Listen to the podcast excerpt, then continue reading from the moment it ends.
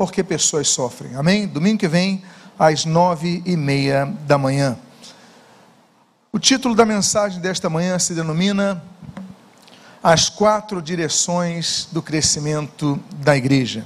Eu convido a que você abra a sua Bíblia no livro de Atos dos Apóstolos, capítulo de número 9. E eu gostaria de convidar que você, ao encontrar o texto de Atos, capítulo 9, você, por favor, aqueles que puderem, que você se coloque de pé para que possamos fazer a leitura do texto sobre o qual havemos de trabalhar nesta manhã. Atos, capítulo de número 9. Todos encontraram, versículo de número 31, somente esse texto que nós falaremos nesta manhã. A Bíblia diz: Assim, a igreja tinha paz por toda a Judéia, Galiléia e Samaria edificando-se e caminhando no temor do Senhor e, no consolo do Espírito Santo, crescia em número. Oremos. Pai amado, Deus bendito, lemos a tua santa e preciosa palavra e pedimos, Deus, fala conosco nesta manhã. Abençoa nossa vida, fortalece nossa fé, edifica a nossa alma e que o teu conhecimento nos abençoe. Abençoa a igreja de Cristo, abençoa o seu crescimento e o que nós pedimos, que seja um crescimento saudável, pautado na tua palavra, nós o fazemos então agradecidos em nome de Jesus. Amém e amém. Podem tomar, por favor, os seus assentos. A igreja, ela nasce no século I, com o advento de Cristo, e no século II já eram 500 mil pessoas, isso naturalmente, números estimados. No século III já eram 2 milhões de habitantes que professavam o cristianismo. No século IV acontece uma mudança histórica. Eram 5 milhões de cristãos, mas o imperador se converte, Constantino, a religião cristã se torna oficial e de 5 milhões, num toque quase que mágico, passa a haver 10 milhões de cristãos no uh, Império Romano. Então nós temos um pulo, uma guinada naquilo que nós começamos a denominar, ou então me perdoe a redundância do termo, de um evangelho nominal, de uma religião nominal, de um cristianismo nominal. Pessoas que eram pagãs, pessoas que eram politeístas, elas passam então a agrupar o seu panteão de divindades como o panteão de santos da, da instituição chamada igreja, e começa então a haver um crescimento nominal da igreja. A igreja então vai experimentando grandes crescimentos, e o crescimento vai ser uh, multiplicado a, a partir não apenas das conversões, muitas vezes forçadas, mas para que você conseguisse alguns empregos no império, mas também através da evangelização. Juntamente com a igreja estatal, havia a igreja professante, confessante, a igreja que realmente experimentava aquilo que sempre deveria caracterizá-la, que era o novo nascimento. Aí surge um período da, da história chamado Césaropapismo, quando o, o Império Romano ele se desfaz, mas a religião papal ela continua com força cada vez mais crescente, dominante sobre os reis da Europa. E aí começamos então as intervenções da cátedra papal de Roma nas, nos, nos grandes impérios, nas grandes, nos grandes reinos da Europa. E temos as intervenções, depois temos as perseguições imperiais, até que surge a reforma protestante. Há uma esperança, afinal de contas, quebra-se o poder papal sobre várias nações, principalmente alemães e ali do norte da Europa. Mas surge um novo problema o novo problema é que não havia mais um governo central de um líder religioso como o Papa, mas começou a haver então uma religião estatal, porque as cidades começaram a abraçar o luteranismo. E o mesmo problema que se viu no catolicismo romano começa a se ver nos países protestantes do norte da Europa. Mas, apesar disso, a igreja continuou crescendo através da pregação e através do novo nascimento de vidas que eram realmente convertidas ao Senhor Jesus. Em 2016, uma última das últimas estimativas globais de religião, nós tivemos no mundo 2 bilhões e 600 milhões de pessoas professando o cristianismo, ou seja, 33% da população mundial de cristãos, e destes 1 bilhão de protestantes evangélicos.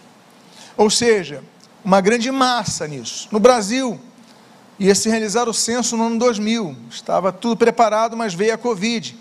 Está sendo feito agora o censo, nesse período. Então, nossos números que nós temos em relação à população evangélica é de 2016. E naquela época, pelo segundo IBGE, os evangélicos eles somavam cerca de 22% da população, com 64% de católicos romanos. Ou seja, uma grande queda no catolicismo romano das últimas dos últimos censos e um grande crescimento dos evangélicos. Mas uma coisa chamou atenção nesse censo, que o crescimento dos evangélicos não foi o maior, de todo, de todo o crescimento observado no IBGE. Mas o maior número do que cresceu foi dos desigrejados. Pessoas que eram de alguma igreja, faziam parte de alguma igreja e não fazem mais. E o movimento dos desigrejados é o movimento que mais tem crescido no Brasil atualmente, assim como nos Estados Unidos. A questão do crescimento da igreja ela tem ficado muito notória, não apenas a partir dos anos 80, pelo crescimento grande de igrejas, cada local nasceu uma igreja, cresceu uma igreja, cada quadra de alguns bairros você vê uma igreja nova sendo levantada. Mas nos anos 90, quando algumas denominações começam a ingressar na mídia televisiva e começam a ingressar com força, e começa então a sociedade brasileira a ver, opa, os evangélicos estão aí, ainda que eles não representem a todos. Afinal de contas, há um, há um mosaico muito grande de, de, de fragmentações, de estilos, de tipos, de doutrinas entre os evangélicos. Quem são os evangélicos? Então não podemos definir com clareza a característica de porque cada um tem a sua característica existem os assembleanos, existem os batistas, existem os adventistas, os, os metodistas, existem os presbiterianos, existem os, os, os da Universal, existem os da Nova Vida, existem tantas. Não temos nem como nominar todas, porque hoje é praticamente impossível saber todas as denominações existentes. Agora, a grande questão então não é observarmos o crescimento mas é que tipo de crescimento a igreja deve ter e quais são as direções que a igreja deve crescer. Afinal de contas, você vê assim, ó, tanto se dizem evangélicos, mas você vai ver o conhecimento doutrinário, ele é parco, ele é muito limitado. Parece que você vê então, vislumbra, você não vislumbra um bar, você vislumbra uma grande lagoa, como se fossem evangélicos. Mas quando você vai entrar na lagoa, você começa a pisar e a água não dá nem no tornozelo, de tão ralo que é o seu conhecimento doutrinário. Igrejas que não pregam a palavra, igrejas que não ensinam a palavra, igrejas que têm membros que não leem a Bíblia, tem membros que não têm nem a Bíblia, não precisam nem ter a Bíblia. Então nós temos que ver, entender e refletir sobre quais são as direções que a igreja deve ter, quais são as quatro direções do crescimento da igreja. Vamos então à primeira direção. Nesse mesmo texto, a Bíblia diz, eu sublinhei, o que eu gosto de destacar nesse primeiro tipo de crescimento da igreja, primeira direção do crescimento da igreja. Assim, a igreja tinha paz por toda a Judéia, Galiléia e Samaria, edificando-se e caminhando no temor do Senhor e no consolo do Espírito Santo crescia em número. A primeira direção da igreja, do crescimento da igreja, é que a igreja deve crescer para dentro. Ela tinha paz, ela tinha o consolo do Espírito Santo. A primeira direção da igreja de crescimento, a igreja deve crescer para dentro. Amados irmãos, muitos dizem que há paz quando não há paz. Jeremias capítulo 6, o texto, Deus fala para Jeremias: olha, eles estão curando superficialmente. Eles dizem paz, paz, shalom, shalom, quando na verdade não há paz. Ou seja, são pessoas que vivem um evangelho de aparência quando não tem essa paz interior. Quando Deus realmente não reina em seu coração, o Espírito de Deus não habita em seu coração, porque no consolo do Espírito Santo, o consolo é interno. A presença do Espírito Santo é interna. Então não basta o IBGE bater na nossa porta e perguntar quem nós somos. A grande questão é se nós somos. A grande questão é se nós temos paz. A Bíblia diz que justificados, pois, pela fé, temos paz com Deus. Romanos capítulo 5, versículo 1. E a grande paz que nós temos que ter, em primeiro lugar, é a paz com Deus. Mas a segunda paz é a paz de Deus em nós. É a paz que Deus nos dá. A Bíblia fala que um dos frutos do Espírito, Gálatas capítulo 6, é o que? A paz. A Bíblia fala sobre a armadura de Deus em Efésios capítulo 5, que nós devemos nos calçar com os calçados da preparação do evangelho da paz. Por quê? Porque a paz quem nos dá é Jesus. Colossenses capítulo 1 diz que Jesus, através do sangue de Jesus, nós obtemos essa paz. Então a grande questão é: nós crescemos em número, crescemos. Os dados estatísticos estão aí. Mas a grande questão é: será que nós crescemos para dentro? Será que nós temos Cristo em nós? Será que habita em nós, em todos esses 22%, e, nós, e a, a previsão é que nós, os evangélicos, ultrapassemos 25% nessa pesquisa que está sendo feita atualmente. Ultrapassemos até mais do que isso, bem mais do que isso. Mas a grande questão é: será que o nosso crescimento não tem sido interior? Será que o nosso interior tem sido interior de, de frutos da carne tão somente. Então, meus amados irmãos, nós devemos ser uma igreja que cresce para dentro, que tem a paz de Deus no seu coração, que tem o consolo do Espírito Santo em seu coração, que ora e sente a presença de Deus consolando o seu coração. Então, a primeira direção da igreja, do crescimento da igreja, é que a igreja deve crescer para dentro. A segunda direção do crescimento da igreja, nós lemos nesse mesmo texto, do qual não sairemos nesta manhã. Assim, a igreja tinha paz por toda a Judéia, Galiléia e Samaria, edificando-se, edificando-se. Você vê que eu coloquei a palavrinha grega, roikodomeo, de roikos, que é casa, Daí vem roicos, né? economia, roicos domos, lei da casa, economia vem disso.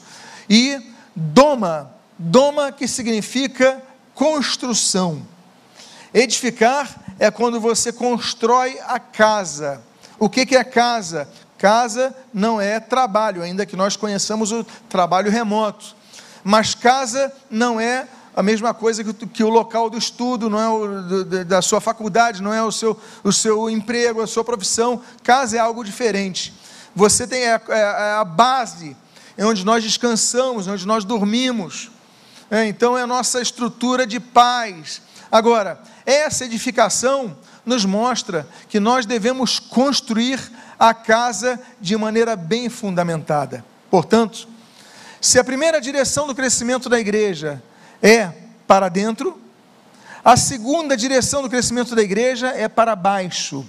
Nós devemos edificar a nossa fé. E como é que nós edificamos a nossa fé?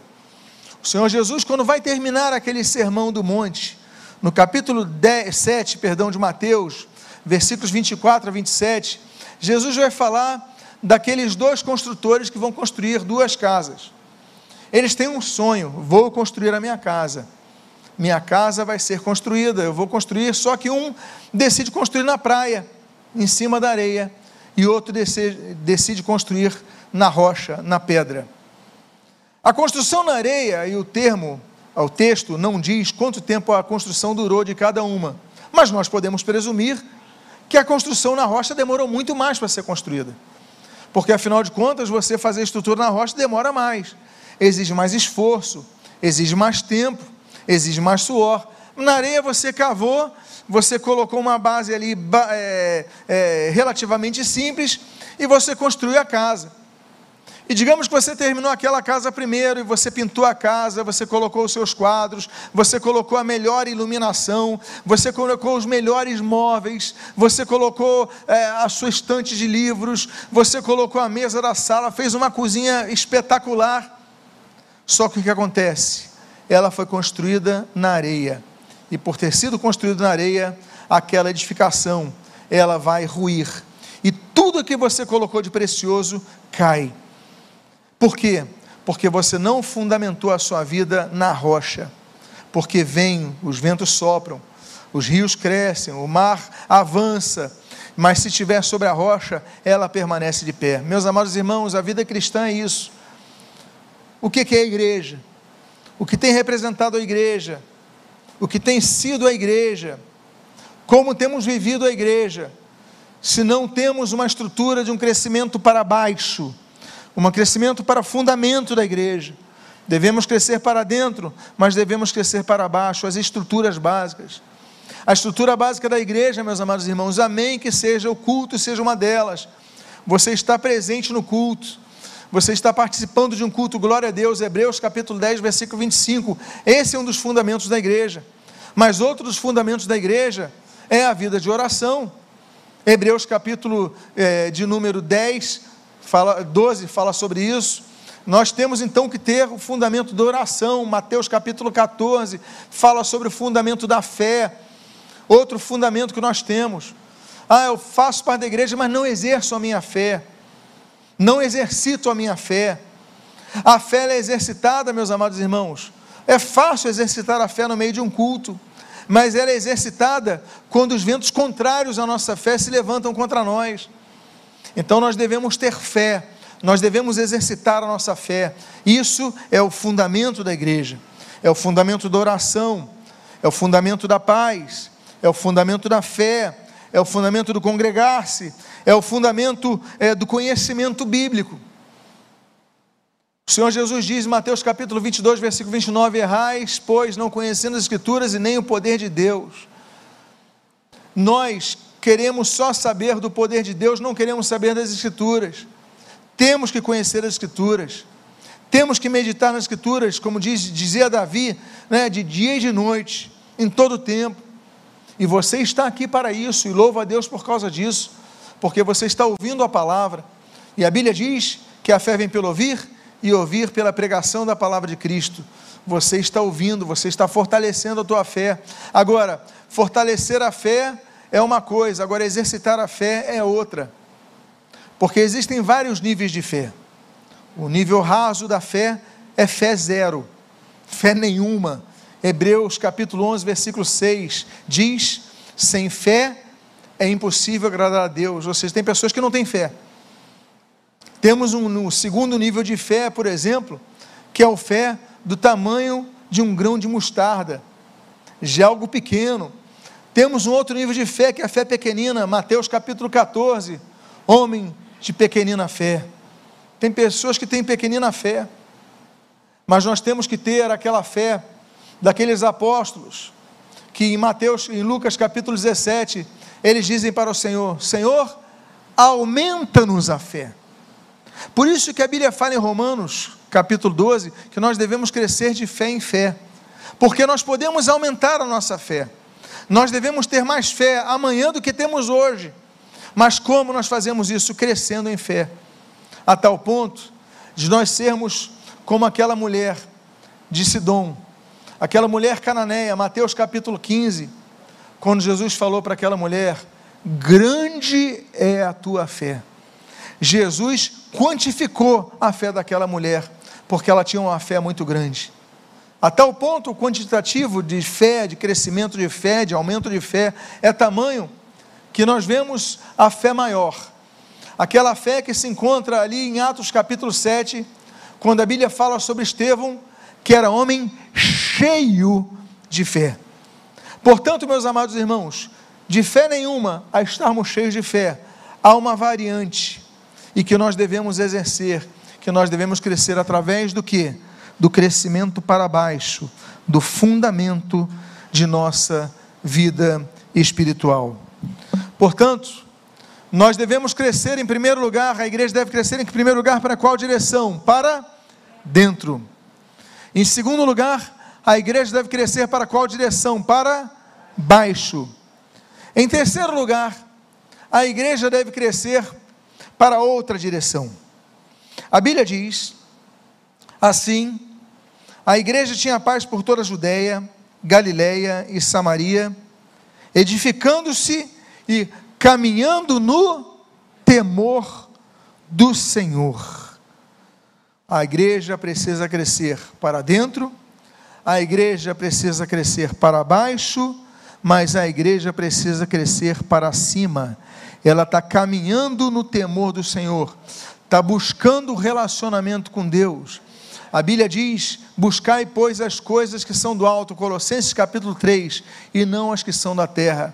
É por isso que naqueles cânticos de peregrinação a Jerusalém, como o Salmo 121, então o salmista fala: Levo meus olhos para o monte, de onde me virá o socorro. O meu socorro vem do Senhor, criou os céus e a terra. O meu socorro vem dele. Eu tenho que olhar para as coisas de cima, eu tenho que buscar as coisas de cima. O Senhor Jesus fala em Mateus capítulo 6, versículo 33: Buscai, pois, em primeiro lugar o reino de Deus e a sua justiça, e as demais coisas vos serão acrescentadas. Ou seja, devemos buscar as coisas que são do alto, devemos caminhar no temor do Senhor. Sabemos, Salmo 111, que o temor do Senhor é o princípio da sabedoria. Mas duas coisas nós devemos colocar em prática em relação a isso. O que diz Eclesiastes capítulo número 12, quando diz que o temor do Senhor nos leva a obedecê-lo. Há pessoas que têm muita reverência, mas não têm obediência ao Senhor. Já notou isso? reverenciam, mas não obedecem. As pessoas chegam num templo, respeito, total respeito, tudo mais, e saem e continuam com a sua vida totalmente errada, porque não obedecem. E a Bíblia diz que nós não podemos agir assim. Devemos ter reverência? Devemos. Hebreus capítulo 12 fala sobre isso. Né? Temor com reverência, sabemos disso, mas o temor, Eclesiastes 12, leva à obediência. E a, e a terceira coisa, a terceira característica desse temor a Deus é que nós devemos, Salmo capítulo número 11, nós devemos servir ao Senhor com temor. Tudo que nós fazemos, nós devemos temer a Deus. Quando eu era criança, eu pensava que temor era medo. Ter temor a Deus era ter medo de Deus. Assim eu pensava quando era criança. Por quê? Temor, ter medo. Eu não sei se porque os nomes são parecidos ou as pessoas infundem essa ideia é que são correlatas, mas não, temor não é ter medo. Não é ter medo no sentido de medo de uma punição. Mas temor é um fruto de amor. Porque você ama tanto a Deus que você tem medo de desapontá-lo. Esse é o medo do temor. Você ama tanto a pessoa que você tem medo de deixá-la decepcionada. Ou seja, você teme aquela pessoa, por isso você quer agradá-la ao máximo. Isso é temer a Deus, é um gesto de amor, não é o medo da punição, é o medo da, de desapontar aquele que nos deu tudo, fez tudo por nós. Então nós devemos servir a Deus com temor, como diz o Salmo 11, servir ao Senhor com temor. Nós devemos então temer a Deus assim. Por quê? porque a igreja precisa crescer para cima, através da oração, através da busca, através da, da, do temor ao Senhor. E esse é o terceiro tipo de crescimento da igreja. Você pode me ajudar para qual a primeira direção que a igreja deve crescer? Para dentro. Qual é a segunda direção para qual a igreja deve crescer? Para baixo. Qual é a terceira direção para qual a igreja deve crescer? Para cima. E a quarta e última direção para qual a igreja deve crescer, ainda nesse texto, com o qual nós finalizamos, a Bíblia diz: assim, a igreja tinha paz por toda a Judéia, Galiléia e Samaria, edificando-se e caminhando no temor do Senhor e, no consolo do Espírito Santo, crescia em número. A igreja tem que crescer para fora. A igreja tem que crescer para dentro, a igreja tem que crescer para baixo, a igreja tem que crescer para cima, mas a igreja tem que crescer para fora. Por isso, a importância de obedecermos à ordem de Cristo, ir por todo mundo e pregar o Evangelho a toda a criatura. Nós devemos alcançar os perdidos, nós devemos pregar, seja pela panfletagem, né, pelo trabalho evangelístico, seja pela abordagem de pessoas, seja pelo testemunho. A Bíblia diz, em 2 Tessalonicenses, ela, eh, a palavra de Deus fala que nós, o nosso bom testemunho, ele leva pessoas para a salvação. Pessoas começam a olhar para nós e falam: Eu quero ser que nem essas pessoas.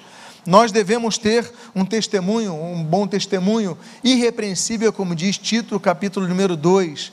Por quê? Como diz Jesus em Mateus capítulo 5, o nosso bom testemunho glorifica a Deus.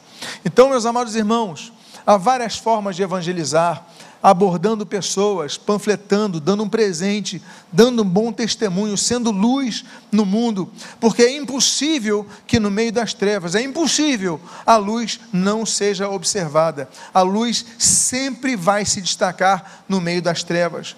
Então, no meio de nossa sociedade corrompida, no meio das pessoas com as quais nós convivemos, a luz sempre vai se destacar. E aí, a igreja, as pessoas vão perguntar: o que, que você tem? Que eu preciso ter esse, esse, Deus que você tem, eu preciso ter essa vida que você tem, eu preciso ter essa paz que você tem. Mas por que você tem paz? Porque você cresceu para dentro. Porque você tem esse relacionamento com Deus? Porque você cresceu para cima. Porque você pratica a palavra? Porque você cresceu para baixo. E aí então você cresce para fora. E aí você abrange e alcança outras vidas para a glória de Deus. Eu convido a que você fique de pé nesse momento.